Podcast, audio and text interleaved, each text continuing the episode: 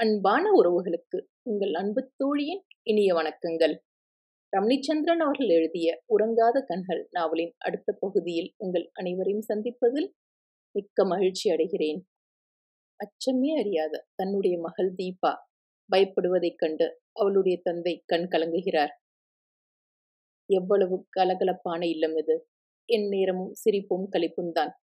இப்பொழுதோ ஒவ்வால் அடையும் இருளடைந்த மடபம் போல் தோன்றியது.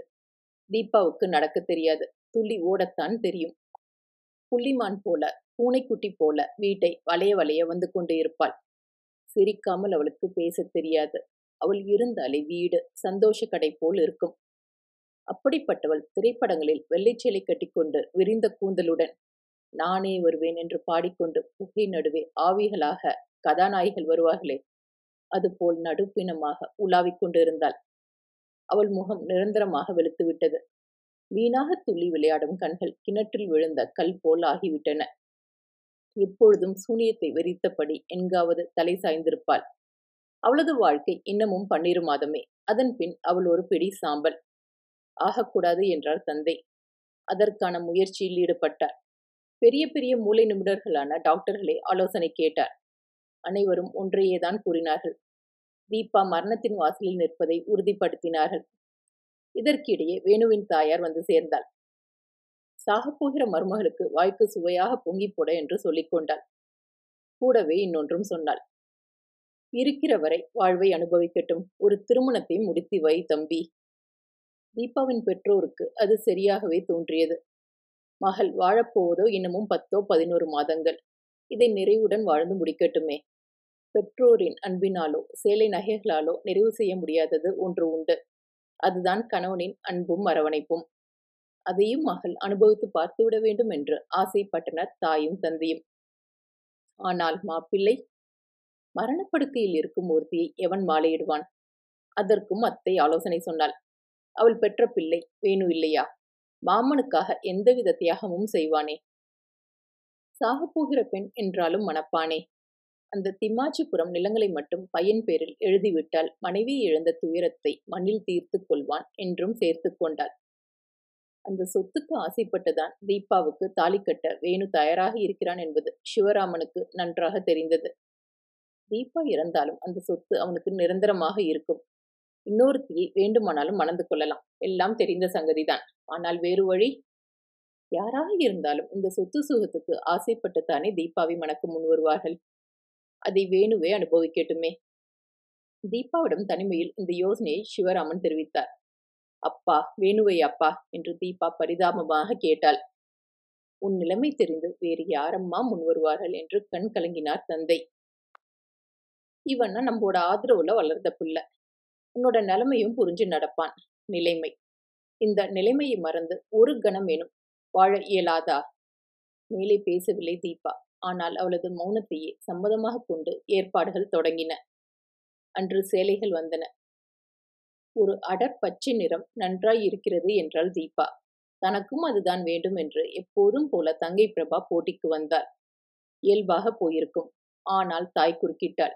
என்னடி பிரபா அக்காவிடம் இப்போதுமா போட்டி? அவள் நிலை தெரியாதா? என்று சின்ன மகளை கண்டித்தாள்.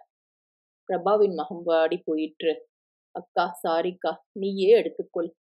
இன்னமும் என்னிடம் உள்ள எது வேண்டுமானாலும் எடுத்துக்கொள். தீபா விக்கித்து நின்றாள். வீட்டில் இருந்த அத்தனை பேரும் அவளிடம் தனியான பரிவு காட்டினார்கள்.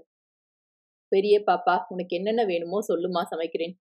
இனிமே உனக்கு பிடிச்சது மட்டும்தான் சமைக்க வேணும்னு அம்மா சொன்னாங்க என்று பணிந்து வந்தார் சமையல்காரர்.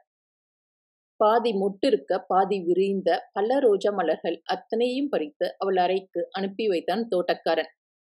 மாலை சிற்றுண்டியின் போது அல்வா என்றால் உனக்கு உயிராயிற்றே ஆசை கொண்ட மட்டும் உன்னம்மா என்ற தாயின் பாசம் தொண்டையில் குத்தியது. அல்வாவை அப்படி விழுகாதடி உடம்பு உப்பிடும் என்று தாயின் பழைய அதட்டலுக்காக மனமேங்கியது. அன்பு காட்டுவதாக நினைத்து கொண்டு அவளது மரணத்தை அல்லவா ஒவ்வொரு கணமும் நினைவுபடுத்திக் கொண்டிருக்கிறார்கள். என்னை பழைய மாதிரி நடத்துங்களேன் என்று கதறிவிடலாம் போல ஒரு ஆத்திரம் வந்தது. விருட்டென்று எழுந்து போய்விட்டாள். யோசித்தபடியே தோட்டத்தில் அமர்ந்திருந்த பொழுது வேணு வந்து சேர்ந்தார். இதென்ன தீபா குளிரில் இருக்கிறாய்? சளி பிடித்து ஏதாவது தொல்லை வந்து இருக்கிற ஆயிலும் குறைந்து விடாதோ? வா உள்ளே போகலாம். என் உயிரல்லவா? என்று உருகி வழிந்தான் அவன். சகிக்கவில்லை அவளுக்கு. சொத்து கை வந்து சேரும் முன் செத்து விடுவேனோ என்ற பயமா? என்று ஆத்திரம் தீர கேட்டுவிட்டாள். அவன் முகம் கருக நிற்கும் போதே அவள் உள்ளே போய்விட்டாள். தூக்கம் பிடிக்காமல் மாடியில் வரண்டாவில் மெல்ல நடந்தாள்.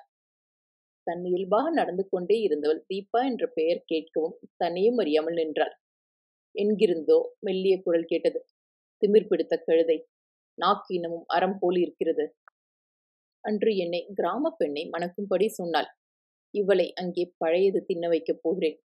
நிலம் கைக்கு வந்த பின் இந்த நாயை ஒரு கை பார்க்கிறேன் என்று பொறுமினான் வேணும் கல்யாணமாகும் வரை உன் கோபத்தை அடக்கிக் கொள்ளடா பிறகு பார்த்து கொள்ளலாம் என்று ஆலோசனை கூறினாள் அருமைத்தாய்.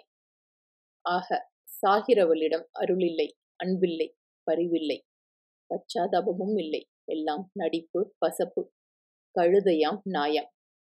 பழைய தீபம் என்றால் அவர்களை ஒரு கை பார்த்திருப்பாள். ஆனால் இப்போது அதெல்லாம் தோன்றவில்லை. கொம்புள்ளதற்கு ஐந்து முலம் பாட்டில் வருகிறது போல் வம்பு செறி தீங்கினர் கண்ணில் படாத தூரம் நீங்குவதே மேல் என்று தோன்றியது. மெல்ல தன் அறைக்குள் திரும்பி கட்டிலில் சாய்ந்தாள். உரை தட்டினாற் போல் ஒரு எண்ணம் தோன்றியது. தூரத்தை ஒதுங்கினால் என்ன? இந்த மரணக்கெடு தெரியாத ஒரு இடத்திற்கு சென்று இயல்பாக வசித்தால் என்ன? இருக்கிற நாள் வரையாவது மரணத்தை மறந்து வாழலாமே. இரவெல்லாம் அருகில் குறுக்கும் நெடுக்குமாக நடந்தே தீர்த்தால் தீபா. பலத்த மனப்போராட்டம். விடிக்காலை வேளையில் தான் முடிவான தீர்மானத்துக்கு வந்தாள். அதன் பின் சற்றே கண் அயர்ந்தவள் காலையில் தாமதமாக தான் கண் விழித்தாள். வழக்கம் போல குளித்து முடித்து சாப்பிட கீழே வந்தாள். அவள் கடைசி படியிலிருந்து இறங்கவும் அங்கே வேணு வந்து நிற்கவும் சரியாக இருந்தது. வா தீபா நாம் இருவரும் சாப்பிடுவோம் என்று அவன் அழைத்தான்.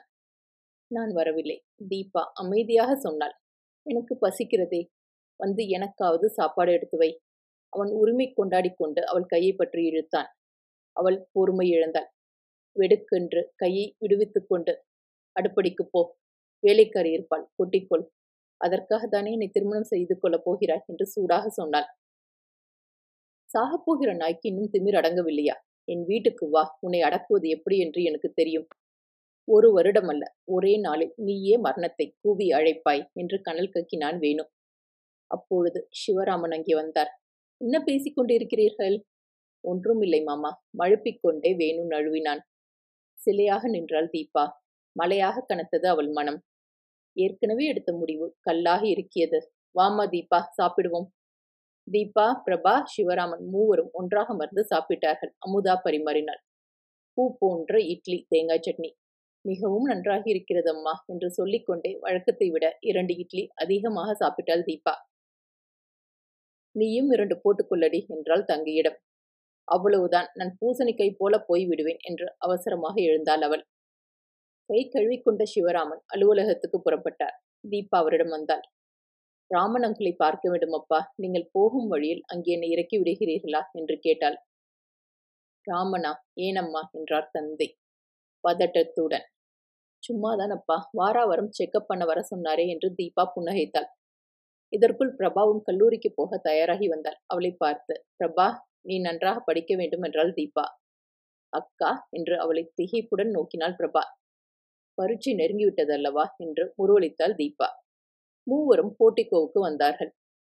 அவர்களை சுமந்து செல்ல அங்கே கார் காத்து கொண்டிருந்தது. டிரைவர் கதவை திறந்து விட்டார்.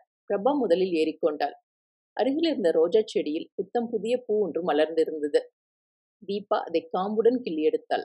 தந்தையின் கோட்டில் சொருகி வைத்தாள். அந்த கருப்பு கோட்டில் பெரிய ரத்தினக்கல் ஒன்றை பதித்தது போல் சிவப்பு ரோஜா பளபளத்தது. வழக்கமில்லாத வழக்கம். என்னம்மா இது? சிவராமன் மகளை பார்த்தார். அப்பா மாலைக்குள் இந்த மலர் வாடிவிடும். அதற்குள் நாம் அனுபவிக்க வேண்டாமா என்று சிரித்துக்கொண்டே தீபா காருக்குள் நுழைந்தாள். சிவராமனும் ஏறிக்கொள்ள கார் நகர்ந்தது. அப்பொழுது தீபா சொன்னார் தீபா நீ டாக்டர் வீட்டிலேயே இரு. நான் இறங்கிக் கொண்டு காரை அனுப்பி வைக்கிறேன். டாக்டரின் வீட்டிலிருந்து தீபா திரும்பி வர இரண்டு மணி நேரத்துக்கு மேல் ஆயிற்று. மதிய சாப்பாட்டுக்கு பின் அமுதா ஒரு கோழி தூக்கம் போடுவது உண்டு. தூங்கி விழித்ததும் மிக்சரோ பக்கோடாவோ குறித்து கொண்டே காஃபி குடிப்பாள். அன்றும் அப்படி காஃபி குடித்துக் கொண்டு இருந்த பொழுதுதான் இரண்டு பெட்டிகளுடன் தீபா மாடியிலிருந்து கீழே வந்தாள். அந்த பெட்டிகளை கொண்டு போய் காரில் வைக்கும்படி வேலைக்காரியை ஏவினாள். என்னம்மா பெட்டி எங்கே போகிறாய்? மிக்சரை வாயில் போட்டுக்கொண்டே அமுதா கேட்டாள். என்னிடம் பழைய துணிகள் நிறைய சேர்ந்து விட்டன அம்மா. காந்திமதி விடுதிக்கு போய் பெண்களுக்கு கொடுத்து விட்டு வரலாம் என்று போகிறேன் என்றாள் தீபா. அது ஒரு அனாதை பெண்களின் ஆசிரமம். சிவராமன் தனது பழைய துணிமணிகளை அங்கேதான் அனுப்பி வைப்பார். பணமும் கொடுப்பது உண்டு. டிரைவரை அழைத்து போமா என்றார் அமுதா. தீபா சிரித்துக்கொண்டே தாயின் தோலை தழுவினாள். ஒரு கணம் அணைப்பு இறுகியது. என்னடி கண்ணா? தாய் புரியாமல் குழைந்தாள். அசட்டம்மா என்று சிரித்தவள். ஒன்றும் சொல்லாமல் நடந்தாள். அடுத்த நிமிடம் கார் கிளம்பி செல்லும் ஓசை கேட்டது. உறங்காத கண்கள் நாவல் தொடரும்.